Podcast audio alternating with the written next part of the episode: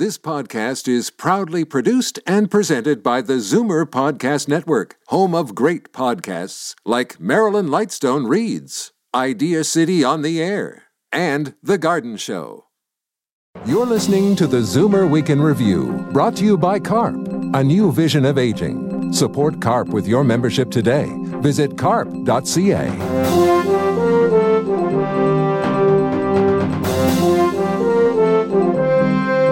afternoon and welcome to the Zoomer Week in Review, all things Zoomer worldwide. I'm Libby Znaimer.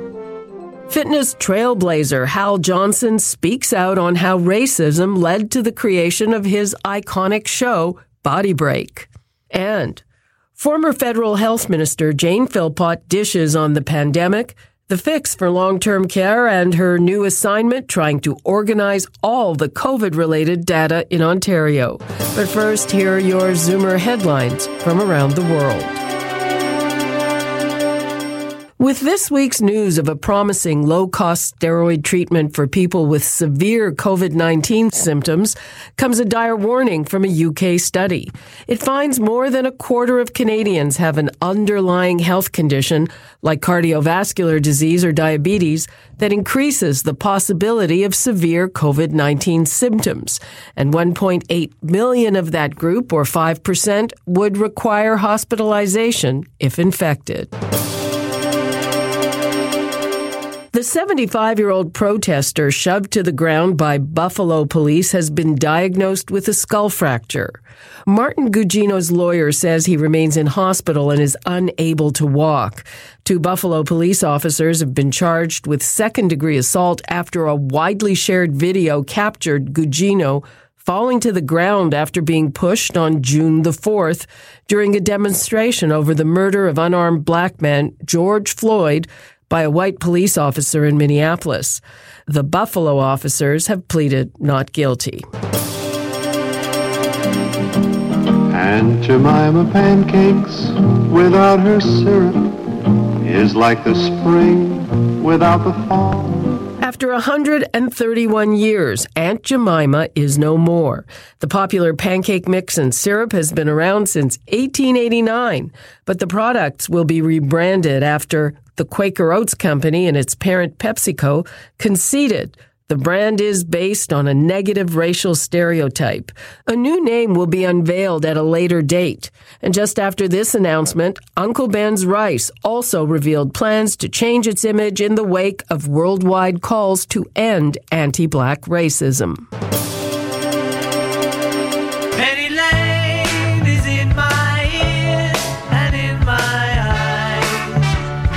The music industry is not immune to the current anti racism movement around the globe. Penny Lane may be a Beatles classic, but a street in Liverpool, England with that same name is drawing controversy. Road signs are being defaced over claims it is named after 18th century slave merchant James Penny, who led slave voyages and defended slavery before the British government. Liverpool's International Slavery Museum says origins of the name are unclear and more research is underway. Jean Kennedy Smith, the last surviving sibling of President John F. Kennedy and a former diplomat, has died at the age of 92. She was the eighth child out of nine in the storied Kennedy family of Boston. At age 65, President Bill Clinton appointed her U.S. ambassador to Ireland, and she played a key role in the Northern Ireland peace process. We'll meet again. Don't know where, don't know when,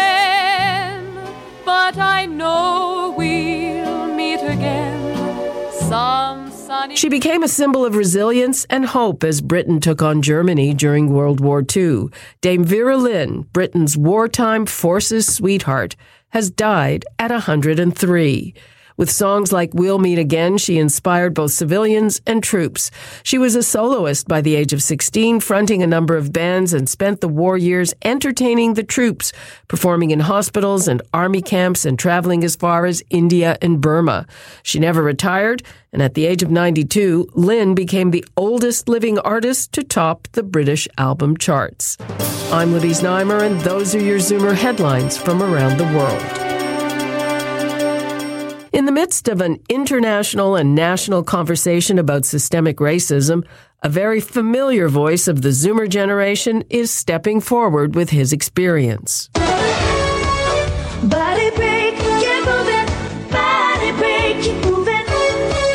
Johnson recounts how Body Break came about. The popular fitness segment he starred in and produced with his wife Joanne McLeod since the late 80s was created as a way to overcome racism and normalize interracial relationships. Take me back to the first big experience of racism in your career. racism is kind of it's like you it's like scar tissue that you just start creating over the years. Really started when you start to date. That's when you really saw kind of racism and prejudice kind of rear its ugly head.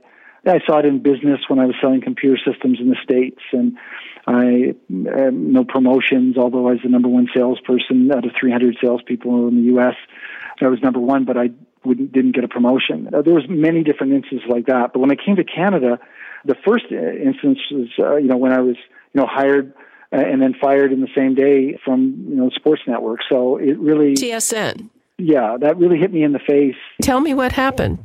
Jack Hutchinson hired me as a as a reporter, but because there was already Mark Jones, uh, a black reporter with TSN, the higher ups didn't think it was appropriate or the right time to have two black reporters.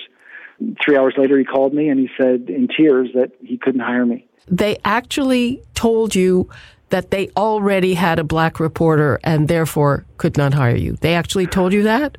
Yeah, he, he did. Jack was the messenger who was very upset that he, because he was the one that hired me, and he was told that he couldn't. I felt bad for him. Like to be honest, he was probably instructed not to tell me, just say, "Oh no, the position was filled" or whatever. But he couldn't, in, in good conscience, tell me that, and he was honest. What did you think that they already had a black person? Sometimes you feel that as a black person. Um, you think, oh, they've got their quota of us in, in the situation. And that's sometimes why it's almost you get pitted against one another because there's only like one allowed in or whatever that might be. That, that's the that's the scar tissue that we have. What minorities go through is very, very, very similar to what what women go through. Tell me about the second big instance of racism you experienced. On June 8th of '88, I went ahead and I did a I was doing a commercial at a racetrack, and I I just was cheering, and there was a white woman next to me cheering, and then there was a white guy, and then halfway through uh, rehearsing this promotion, the uh, assistant director came to the director and, and just whispered something in his ear, and then the director came to the other people and had them switch positions. So now I'm standing next to the white guy, and I asked the assistant director at uh, in the buffet. I said, "Oh, what? What? Uh, why'd you have him have him switch?" And he kind of laughed. He says, "Well, you know the." The client really didn't want you next to the girl because you know that you guys might be together, and that they didn't feel comfortable with that. And that was really the spark. The, that uh, that afternoon, I sat down with a piece of paper uh, during lunch and wrote out a storyboard. And I I went home that afternoon and uh, talked to Joanne about it. And within six weeks, uh, we had a finished product with no production experience. We didn't really know what we were doing. And um, within, I guess, uh, about three months uh, in total, uh, we had a contract with Participaction. Participation was really the result of combating racism. It really was. And, you know, when we went to TSN, uh, after I'd gone to 42 different companies and pitched the idea and been turned down and went to TSN, and TSN uh, said because I'm black and Joanne's white, they couldn't put it on the air. And, and I was, I went home and not angry, but just kind of a little dismayed. And, and I looked at it and I asked Joanne, I said, who, who promotes multiculturalism and fitness for the for Canada, and she said participation, participation. She didn't quite know the the name, and and I looked it up in the phone book and I called them, and uh, within a very short period of time we had a contract. The irony is, TSN was our number one supporter of Body Break over the years. TSN played Body Break more than any other station. It was just one person's. I and I will say I don't. I look at it as that person wasn't racist the person was prejudiced and afraid. He was afraid to make a decision. He was afraid to go against the, what was normal. It was more fear than it was hate. And that's how I look at things, you know, I, and I try to, you know, always have a positive attitude towards uh, towards things and towards life. they didn't want you next to a white woman, but Joanne is white. You're black. How has that impacted your marriage, your partnership? Zero. I mean, Joanne is Joanne, and I'm Hal, and I grew up in uh, my dad's black and my mom's Irish, and Joanne grew up in a German and Italian home, or she grew she she Joanne's German and Italian, but she was brought up in a in a Scottish home, so you know we cover a lot of bases. Um, so to us, that's normal. My parents got married in 1955. If they worried about what other people thought, they wouldn't have been married. so whatever I've had to you know go through my parents have had to go through 10 times more struggle than I uh, or my sister have ever had to. So I'm certainly not a victim. Uh, my road was uh, a, little more challenging, but I think uh, the days today are it's brighter days, and I think uh, things are changing for the for the positive. Are you surprised by the reaction this is getting? Your huge reaction, and by the way, immediate apology from TSN.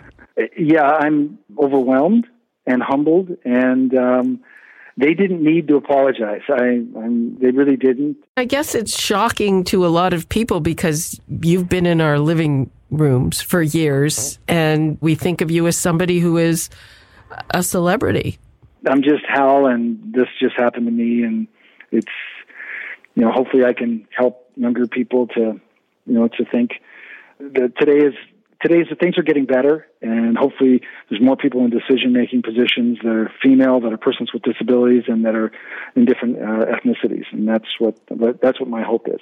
Hal Johnson, thank you so much. Thank you. My pleasure. That was Zoomer fitness icon Hal Johnson on his experience of racism. He's appeared on recent episodes of the Zoomer TV and stars in a campaign to avoid frailty. I'm Libby Znaimer, and this is the Zoomer Week in Review. She walked away from the pinnacle of Canadian politics over a matter of principle. Former Health Minister Jane Philpott held a variety of cabinet posts until she was ejected from the Liberal caucus because of her objection to the handling of the SNC Lavalin affair. When the pandemic hit, she returned to her roots as a physician, and now Ontario's progressive conservative government is tapping her to organize the province's diffuse and dysfunctional medical data system. Take me back to March when the pandemic hit. W- what were you doing and, and what did you decide to do? Well, uh, like all of us, I wasn't expecting to have all of my spring plans changed, uh, but uh, I had been uh, expecting to do some traveling and some speaking and some other work while I wait for my new job as the next dean of the Faculty of Health Sciences at Queen's. But obviously, everything go, was canceled. And uh, the first thing I did was offer to help at our local hospital at Markham Stouffville Hospital. And they put me to work at a COVID assessment center, which was very uh, interesting work. And then uh, a few weeks after that, I got involved helping out with a very difficult outbreak that took place at a group home here in Markham. When you decided to go back to work amid the pandemic, did you expect to be right on the front lines like that? Well, I think as the pandemic started and everyone realized how serious it was, as you know, there are lots of doctors and nurses and others who stepped up who had been not necessarily in active practice recently. And I was one of them who thought, you know what, there's a need for help. I'm going to uh, call up the local hospital and see what they need. And uh, I, I didn't necessarily expect to be right on the front lines, but I'm I'm uh, glad I was able to do something to be helpful because this is uh, a very serious challenge for all of us, and the, the more of us that can jump in to help, the better. What was the most surprising thing you found when you were doing that work? Well, I think probably the most profound experience was my work at this group homes. There was a terrible outbreak there. Out of 42 of the residents, mm-hmm. 40 of them were positive with COVID. Um, tragically, six of them died. And uh, there were more than 50 staff members who were also infected. So most of the staff had to leave. And it was a devastating situation that they were facing there. And uh, I certainly learned a lot about how people with disabilities are amongst the most vulnerable among us and are the one, some of those who really need extra protection at a time like this. Did you expect to be on the front lines in that way? No, it was not something, in this case, it wasn't something that I expected to be doing, but uh, the executive director of the, of the home uh, was uh, really struggling to find help when the outbreak happened. She reached out to me via a mutual uh, friend and said, "We're desperate. Can you come and help?" And I got on my scrubs and headed down the road and uh, jumped in to help provide care and help them uh, be able to get enough other healthcare workers that uh, that the needs could be met. So it certainly was not something that was ever planned, but it was uh, something that I'm I'm glad I was able to help with and hopefully um, ease some of the suffering that was going on there. Did you feel personally in danger? Well, I mean, you think a little bit about the fact that you're going into a situation where you're surrounded by people who have the virus, and in those early days were probably infectious. But you don't think about uh, the risk when you know that there are people whose lives are depending upon you. You do do the right thing to protect yourself, but you have to. You you can't abandon these folks. When you were health minister, was pandemic preparedness something that was on your radar?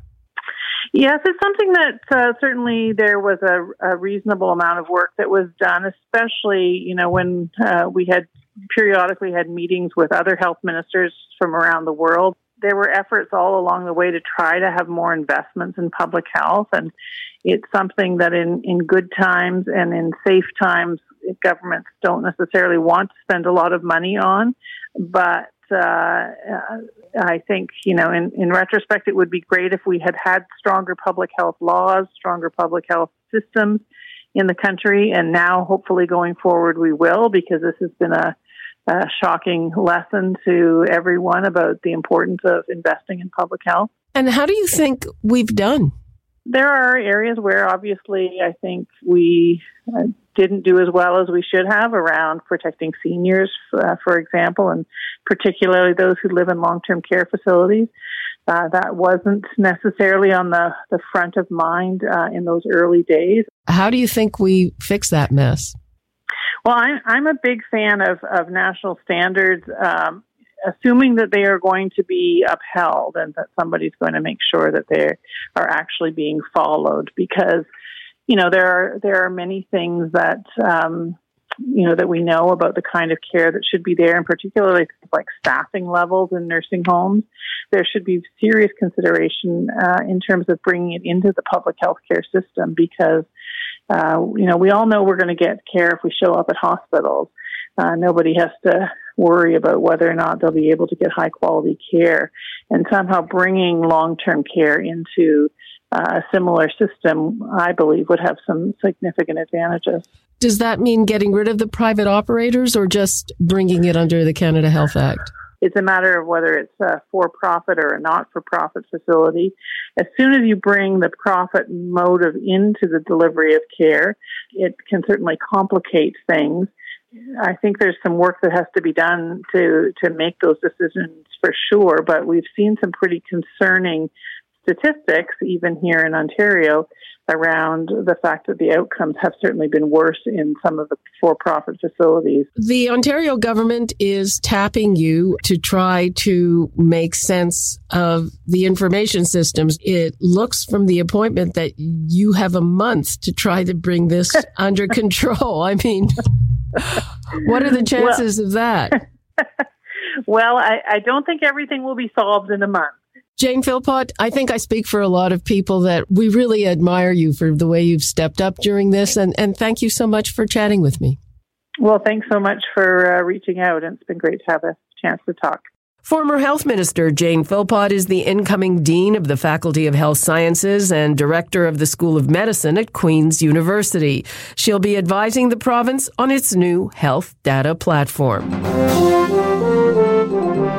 And that brings us to the end of this week's edition of the Zoomer Week in Review. I'm Libby Znaimer. Thanks for joining me today, and be sure to come back next week to stay up to date with all things Zoomer worldwide. Zoomer Week in Review is produced by Zeev Huddy Christine Ross, and Paul Thomas. Technical producer, Justin Eacock. Executive producer, Moses Znaimer. This podcast is proudly produced and presented by the Zoomer Podcast Network, home of great podcasts like Marilyn Lightstone Reads, Idea City on the Air, and The Garden Show.